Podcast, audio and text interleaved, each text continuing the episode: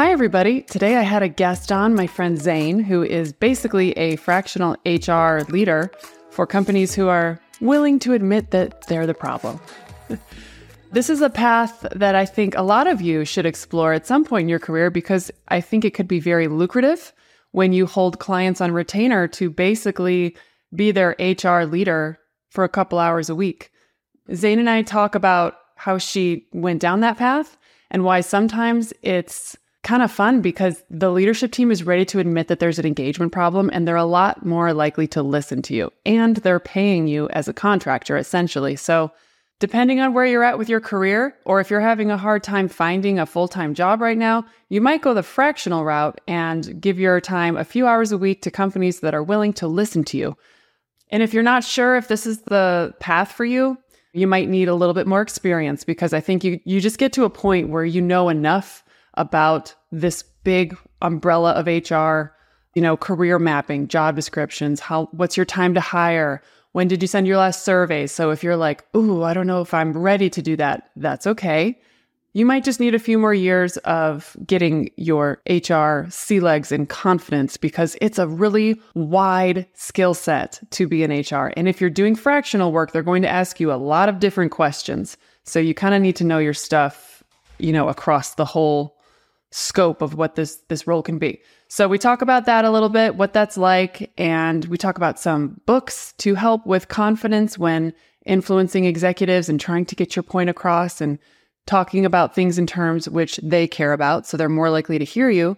And then we talk about a LinkedIn post she had that I loved and it was the reason I had her come on the show, which is how do you make sure culture is not an afterthought, especially when you have a small HR team a lot of companies make the mistake of of hiring really quickly or growing really fast and then there's either no HR person or there's only one or two of you and you grew so fast your culture when it's an afterthought it's really hard to fix. And if you don't define your culture with your values your mission your vision you know management training what is your all hands like? If you don't get that stuff figured out early your employees will figure it out for you and it's going to be sloppy and it's going to cause disengagement because I guarantee you it causes chaos. It's just not, culture doesn't happen by accident.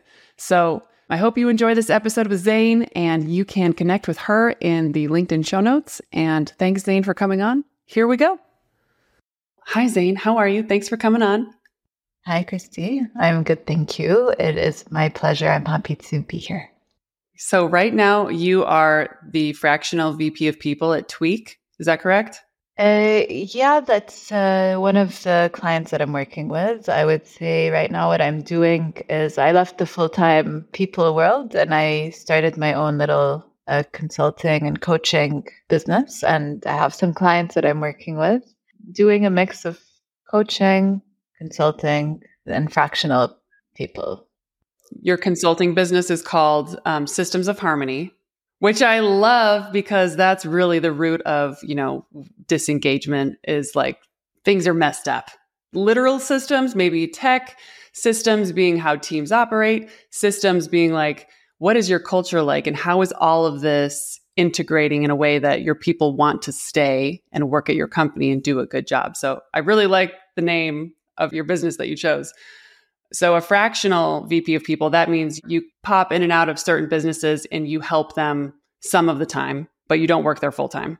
Basically, yes. Um, it's sort of a part time CPO uh, kind of uh, role. You can think of go in, fix whatever is broken, build solid foundation, train the team so that I can then start to wind down and they're still running uh, just as well. So sometimes that might be a month, three months, six months, a year. Uh, dep- it depends on the project and it depends on their needs specifically.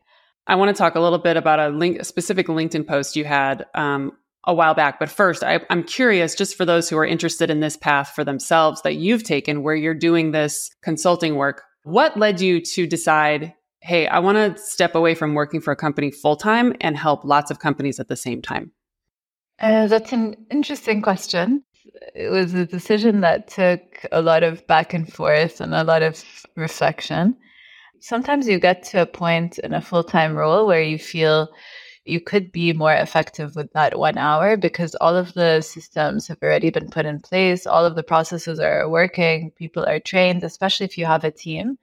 So that one hour that you're spending, let's say a year before or six months before, is nowhere near as impactful as it is at a specific moment. This happens sometimes, and I found myself in that place where everything was kind of there and working and running. And at the same time, I also feel that I could be kind of doing the same, laying the groundwork, foundation work uh, for many companies with the same amount of time. So yeah, in short, my impact I felt could be a lot bigger if I were doing that sort of work.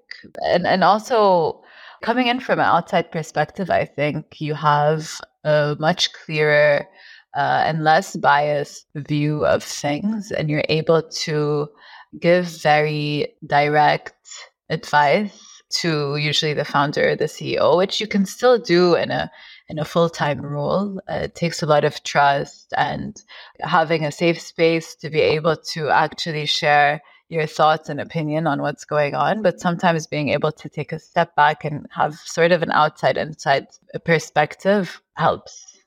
Do you find that you're taken more seriously in a role like this because they went out and sought you out and they're like, we know we have a problem, please help?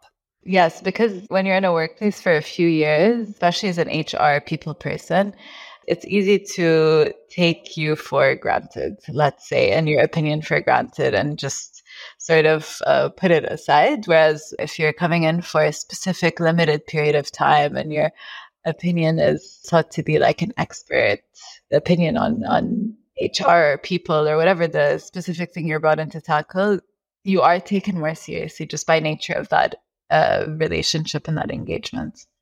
Since you're working with CEOs and founders, a lot of my audience also reports to or works very closely with them and struggle with not being taken seriously or not being given budget and told that they're not a profit center. Although I often say that you're the ultimate profit center because your job is to empower all the teams to have what they need to make sure they're engaged so they stay. So, what advice do you have after talking to a lot of CEOs and executives and founders who can sometimes have a fair amount of ego and they need that. That's what started the company in the first place. But what have you learned in this fractional role, running your own business, to be taken seriously and to be more? I heard you say you're able to be more direct. What advice do you have for someone who works with an executive and feels like they fall on deaf ears? View the relationship with uh, the CEO or the founder as a partnership and one that needs a lot of managing upwards and taking maybe a different approach to whatever you've been trying um, because i find that especially if you're you're in a senior hr role you might be wanting to please everyone and all stakeholders but what i've learned is being direct and as clear as possible with your recommendations and not beating around the bushes around issues and solutions is quite impactful. So yeah, it would be to just take a step back, reassess what approach have you been using so far and what can you integrate from sort of a consultant perspective? Because I think that a very uh, deliverable, fact based approach works well with, with the role. Although obviously there's a lot of like nuance and uh, discussions and you're dealing with people at the end of the day. But I do think in terms of your recommendations, it's very important to be uh, clear, direct, data driven. I often recommend two books that some of my audience has heard me recommend like a hundred times. So bear with me to those of you who've heard me say this, but if this is new, Radical Candor by Kim Scott and Fierce Conversations. Those are books all about the psychology of winning people over to your way of thinking without causing a huge blow up argument. Those books have frameworks to teach you how to talk about things in the terms that the CEO cares about. For example, with my kids, I can't say, Hey, brush your teeth because I said so because they're like, no.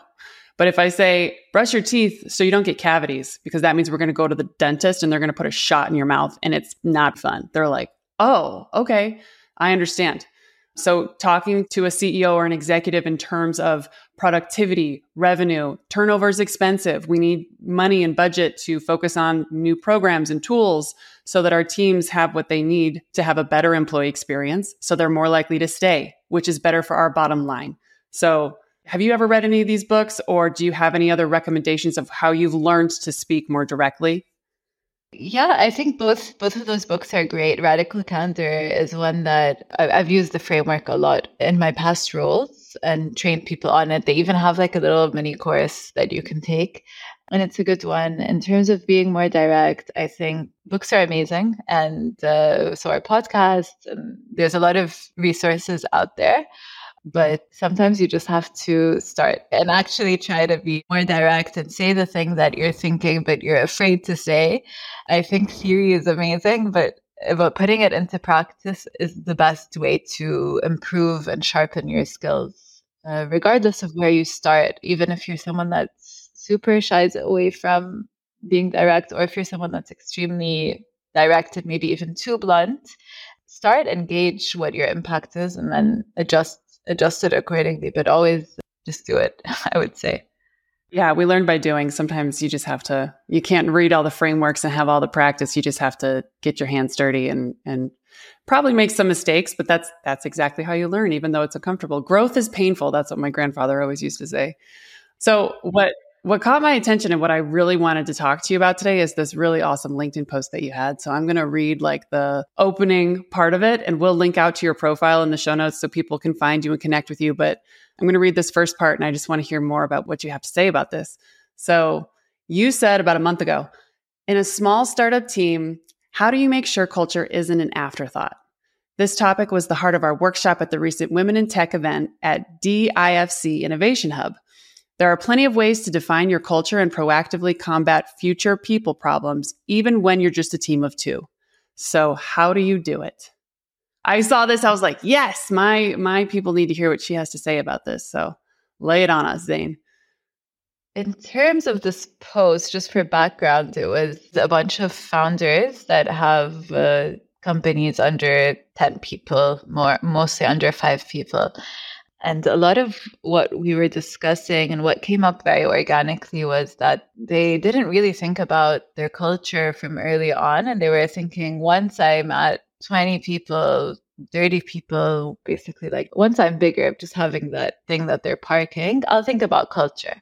And I think this is a big mistake that a lot of founders make when you're envisioning your company and your ideal company.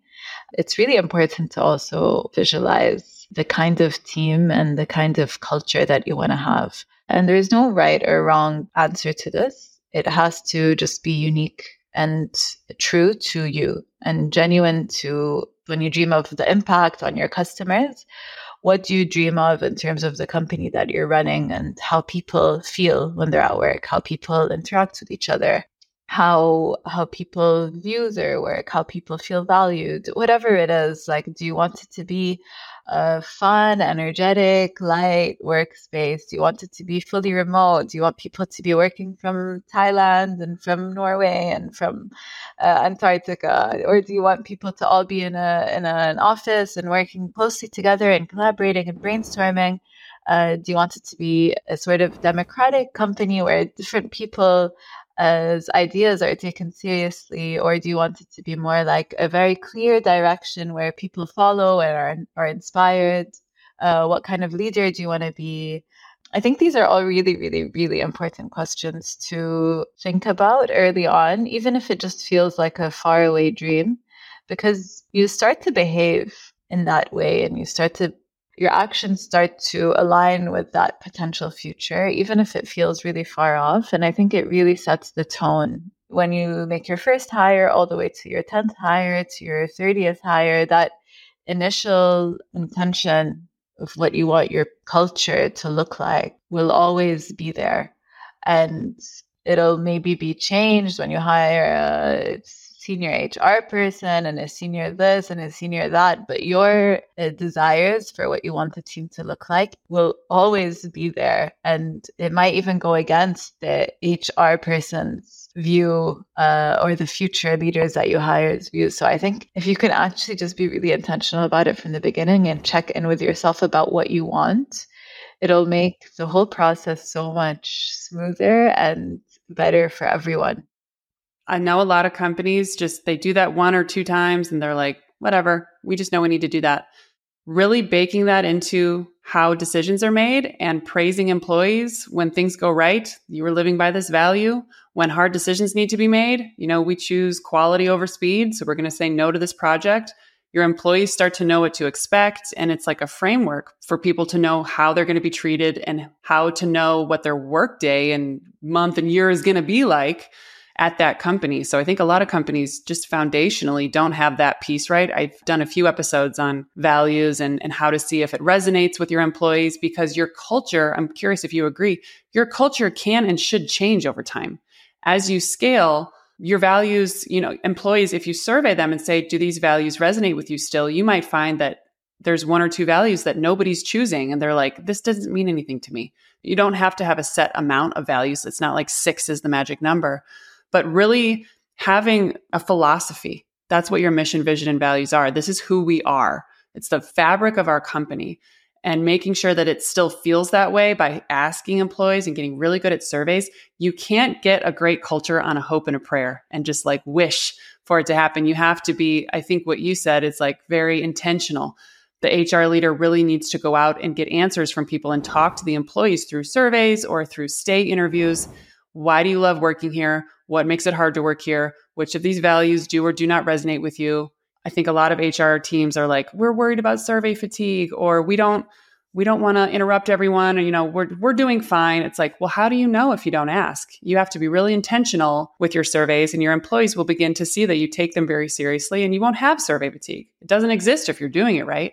So, um, what advice do you have for someone who they're at an early startup, they're in an HR or people or culture role, and the CEO or the founder is kind of like in go mode. Like the work is a little bit more important than the people because they're trying to do what they care about, which is get the revenue. It's not that they don't care about the people, but the revenue is what keeps the company alive. So it makes sense. What advice do you have for someone in that HR role that's like, hey, buddy, I need you, Mr. or Ms. CEO, to like remember this is people first. Like, what could they say or how could they get their CEO to come back down to the people level where they're supposed to be so the company scales and grows in a healthy way?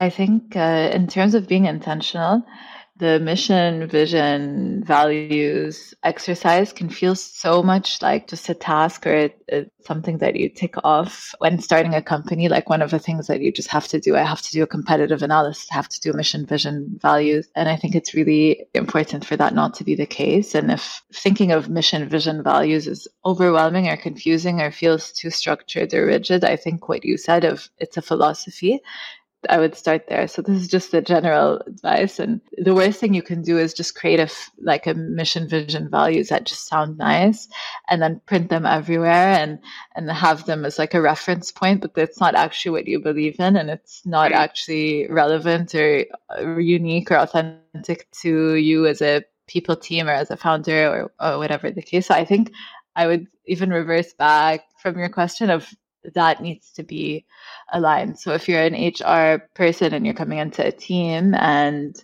and this is the case where there's like a mission, vision, values that just doesn't really make sense. And it isn't really how people actually act and treat each other and clearly value and the behaviors that are rewarded and celebrated and the behaviors that aren't. If you're ever confused, just ask yourself what behaviors are very naturally rewarded and praised so I would start by looking at those as an HR person and looking at what's written down or printed out on the wall or whatever the case and asking yourself, do they align or not? I think that's really important because more cases than not, they don't align. And this is something I've witnessed at so many startups. So I would I would start there. Surveys are amazing um, because you can get you can gauge on a macro, let's say, how people are feeling about different elements and you can make a business case out of it. Um, but I always think it's important if you're a small team to complement surveys with one on ones and having sort of like very open feedback interview sessions with team members where you can uh, maybe elaborate on the things that they answer in surveys. That's another one. And and making a business case for it, I think, with all of the research that's out there today on how much uh, employee satisfaction and morale impacts performance, and then how much performance impacts the company's performance. It's, yeah. it's there's such a direct, clear link that you just have to make a business case. Right. And you can use ChatGPT for that. If you want to say, hey, ChatGPT, help me make a business case for this thing I'm trying to do in terms that a CEO would care about, it'll say, okay. And it's still you, but it's probably going to include things that you wouldn't have thought of. And it's going to be a very solid proposal, you know, like using AI to go faster in these ways when you're a small team is a great way to save brain space and time. Definitely. I think using ChatGPT to supercharge your work and get things done faster while always checking it uh, to make sure that it is aligned with what you actually want to say and what you mean to say because it, it, does make mistakes sometimes. Uh, but i think it's an amazing tool and i think more hr leaders should be utilizing it and not fearing it. I definitely encourage my team to utilize it. But yeah you can do you do that and then you pair that with the data that comes out of the surveys plus the soft sense that you get by doing these interviews with people and the deeper conversations where so much can come out. And I would say uh, have it kind of structured, but a loose structure where you can uh, navigate in different directions. A lot comes out of that. So then that adds a lot more color to the survey and to the business case. Uh, you can go very far with with those three things, I think. Yeah, I agree. To someone though who is in an HR role, they're on a small team, they feel culture is not really solidified, but the company is moving forward and they feel like the CEO founder is really not paying attention.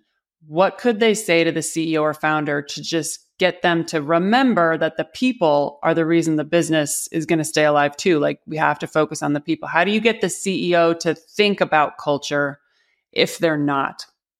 Sometimes it's doing the work for them and the work that's needed to shift things in the culture and embed it across the, the organization. Um, sometimes it's really just understanding the founder and what drove them to wanting to build this business and what they envisioned for the team and, and tying it back to that. So each founder has a very unique vision that they had for what they wanted the company to look like and reminding them that the direction that we're headed, it might feel good and positive now, but eventually this will lead to like a high turnover, which will lead to higher costs.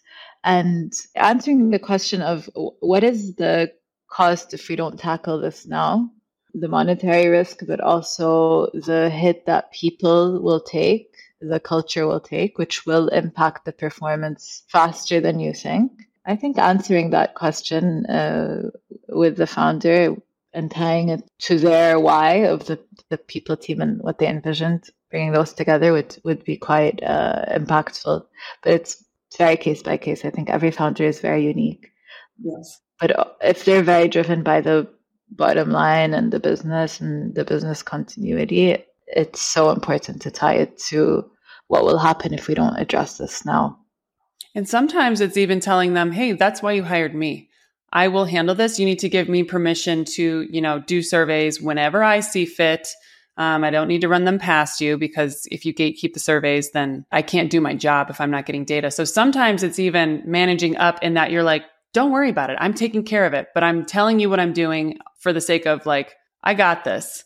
But I, and I'm going to tell you what to say and do it all hands so that you come across people first. If it's not natural, I will slowly help you come across in a certain way. Like I will help guide you. You're like the neck that turns the head. The head can't sit if it doesn't have a neck. It's just going to fall off. So it's it's a really crucial role that sometimes is a thankless job in HR. It's not often seen how much influence you do have and how much you have to work on on your on your plate, but sometimes it's like you can't force the CEO to care as much as you do. You can get them to get it and also give you permission to run with your own initiatives and just kind of get out of your way. Definitely, I completely agree. I think it's a very essential relationship between the founder and uh, the HR leader, and you need to find a cadence that works. And a lot of the time, it's being proactive and doing most of the work for them and reassuring them that I have your back. I will help you not just look good, but thrive, and I'll help the team and the company thrive as well. You just have to trust me. And yeah, just figuring that relationship out sometimes saying like what would it look like for you to trust me with this? You know, and have them say, I just want to see the numbers. Like, okay, great, sure. What would it look like for XYZ to be happening is a great way to let the person tell you in their own words so you don't accidentally sign yourself up for spreadsheets just because you said spreadsheets and they're like, sure, spreadsheets. Then you're just creating more work for yourself. So, Zein, this was really helpful for anyone who's thinking about going this path of, of going the fractional route, but also just to hear from someone who has as much experience as you how to handle founders who are a little bit of help getting the the culture back on track or figured out in the first place. Um, and if anyone wants to get a hold of you on LinkedIn and just say hi and say they listen to the episode, or maybe someone's got a question here or there, just want to reach out to someone like you with experience like this, um, we'll put your LinkedIn in the show notes. And thank you so much for coming on and, and sharing some of your stories with us. Perfect. Thank you so much for having me. Thanks so much for coming on. Take care.